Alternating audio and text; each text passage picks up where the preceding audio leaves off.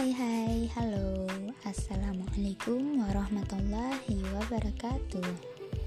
Kalian semua pasti udah gak asing dong sama peribahasa yang mengatakan Tak kenal maka, yap, taruh Jadi perkenalkan nih, nama aku Arlen Rosaf.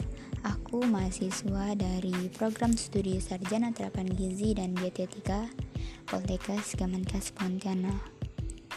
Gimana nih kabarnya? Semoga semua sehat dan bahagia ya. Dan jangan lupa makan buah dan sayuran. Di sini aku cuma pengen sedikit sharing terkait pembelajaran yang aku dapetin selama kuliah pendidikan dan pelatihan gizi. Salah satunya itu tentang konsep manajemen kelas. Jadi, konsep manajemen kelas itu merupakan seni mengoptimalkan sumber daya kelas untuk menciptakan proses belajar yang efektif dan efisien.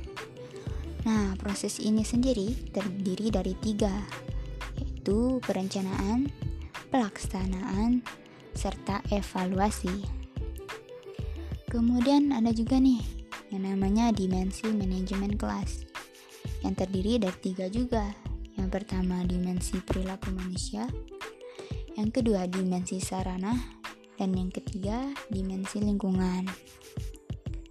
Nah, dimensi perilaku ini lebih menekankan kepada komponen indera dan daya ingat serta bakat, minat, kecerdasan manusia itu sendiri.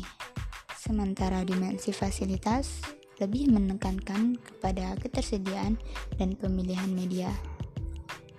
Sementara dimensi lingkungan lebih menekankan kepada suasana kelas, ruang kelas, dan jaringan yang lebih kondusif.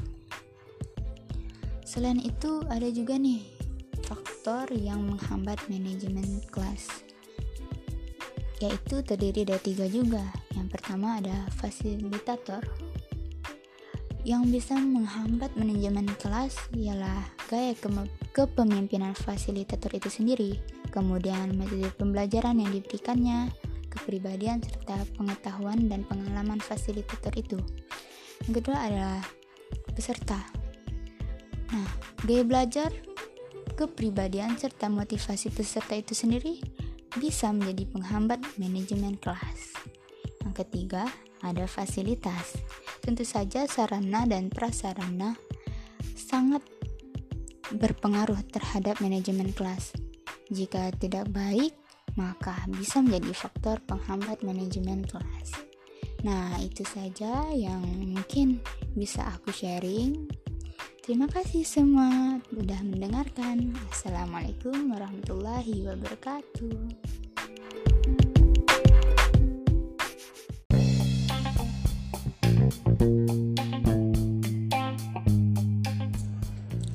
Hai hai Halo Assalamualaikum warahmatullahi wabarakatuh. Balik lagi nih sama aku Orlin Rosaf, mahasiswa sarjana terapan gizi dan dietetika Poltekkes Kemenkes Pontianak. Nah gimana nih kabarnya? Semoga semua selalu sehat dan bahagia.